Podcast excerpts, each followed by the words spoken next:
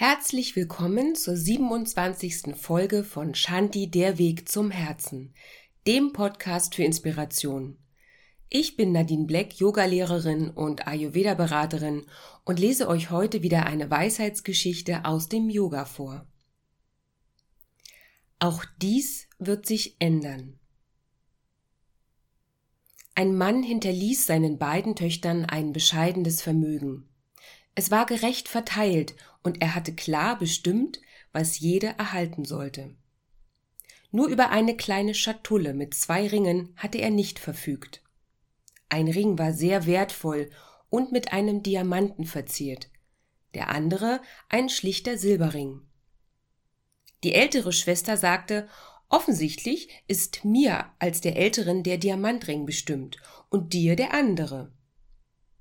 Die jüngere Schwester war bescheiden und wollte nicht streiten. So nahm sie den Silberring. Jede von beiden ging ihren Weg. Während die ältere Schwester unter den Folgen ihrer Habgier und großen materiellen Ansprüchen zu leiden hatte, lebte die jüngere ein einfaches und zufriedenes Leben. Sie trug auch den Silberring stets bei sich, und eines Tages sah sie den Ring genauer an. Sie entdeckte eine kleine Inschrift an der Innenseite des Ringes. Auch dies wird sich ändern, stand da geschrieben. Sie erkannte sogleich die große Weisheit dieser Inschrift, und je mehr sie sich in jeder Situation, ob angenehm oder unangenehm, deren Vergänglichkeit bewusst machte, desto ausgeglichener und zentrierter wurde sie und erfuhr in ihrem Leben sich stets vertiefenden Frieden. Schwamm sie oben auf der Welle des Glücks, so konnte sie es doch genießen, war sich dabei aber immer bewusst, dass wieder Regentage kommen würden. Und wenn sie sich krank und einsam fühlte, dann wusste sie, auch dies wird sich ändern. Wie finden wir hier unsere Inspiration?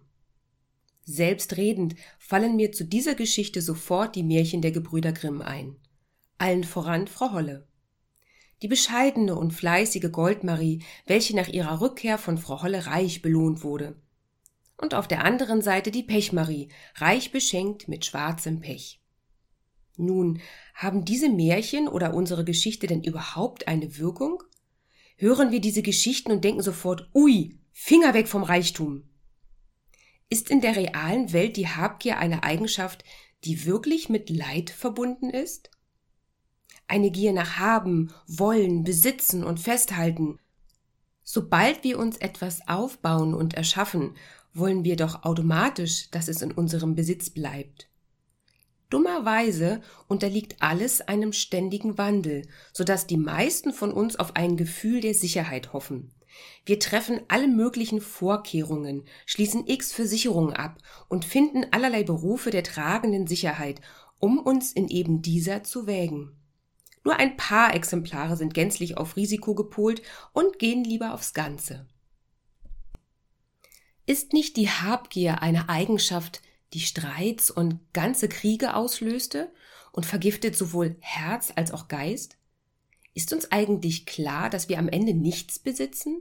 Nichts außer unserem Geist, unserer Seele. Das Einzige, was wir mitnehmen und zu verantworten haben, glaubt man den verschiedenen Religionen. Da mir die Schwarzmalerei nicht liegt, spannen wir mal den Bogen in positive Gefilde. Selbstverständlich ist überhaupt nichts gegen Besitz und Reichtum einzuwenden. Unser ganzes System basiert ja auf dem Gesetz des Stärkeren, so wie in der Tierwelt. Nur auf welche Art und Weise das Haben gelebt wird, ist entscheidend. Yoga hat das Ziel, sich von Anhaftungen jedweder Art zu lösen. Finde deine Zufriedenheit in dir, ganz unabhängig von den äußeren Bedingungen. Einfacher gesagt als getan. Da würde jeder sagen, ja klar, dem Multimillionär auf seiner Yacht fällt es doch viel leichter, glücklich und zufrieden zu sein. Der arme Bettler auf der Straße hat ja keine Möglichkeit, zufrieden zu sein. Wir wissen es aber nicht. Zu den glücklichsten Ländern der Welt gehört Bhutan im östlichen Himalaya. Die Einwohner Bhutans leben nach dem wichtigen Prinzip der buddhistischen Genügsamkeit. Wie viel ist genug? Wir leben allzu gerne nach dem Prinzip mehr, mehr und noch mehr. Jeder von uns weiß, dass das langfristig nicht zufrieden macht.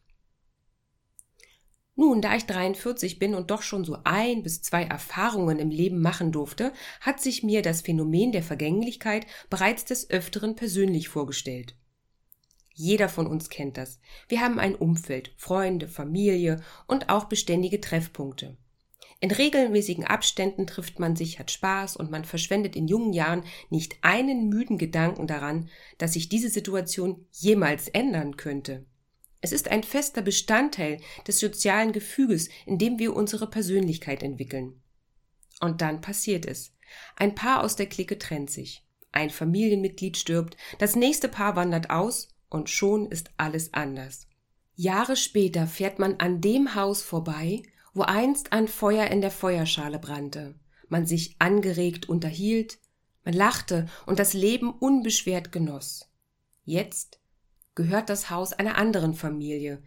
Es ist ein komisches Gefühl, und das erste Mal im Leben begreift man, dass nichts, wirklich nichts von Dauer ist. Als Kind oder Teenager gehören Veränderungen selbstverständlich zum Lebensbild und werden dank der körperlichen und geistigen Geschmeidigkeit sogar als unbedingt notwendig erachtet. Mit abnehmender Grazilität und zunehmender Weitsicht aufgrund der zurückliegenden Anhäufung von Ereignissen steht man an dem Punkt, an dem Beständigkeit wie ein Krückstock des zunehmend arthritischen Gewandes agiert.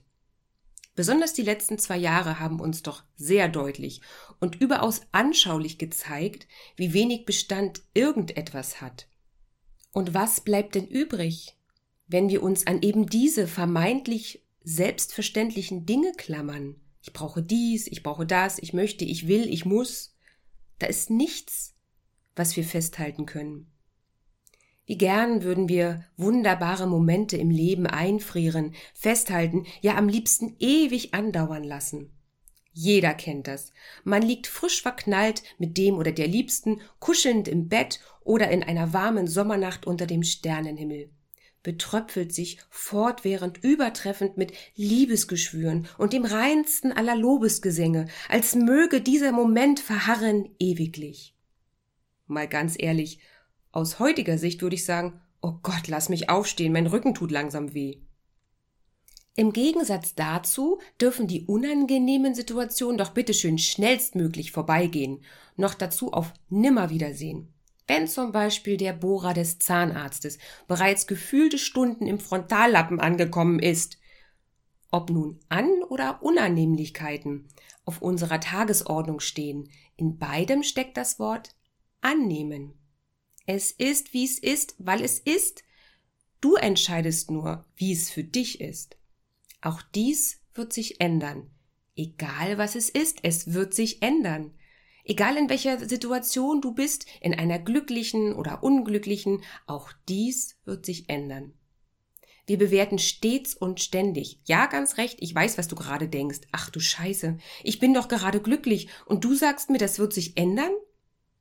Die Sache ist, es wird sich etwas ändern. Glücklich bleiben darfst du trotzdem.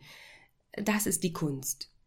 Verhaften wir in unserem Unglück und glauben, es wird sich nie ändern oder wir verdienen es nicht glücklich zu sein, dann könnte es unter Umständen schwierig werden, Zufriedenheit und Glück zu finden. Vergleiche dich nicht und wenn doch, dann mit dem, der weniger hat. Dann geh zu ihm und gib ihm etwas ab und zack, bist du glücklich.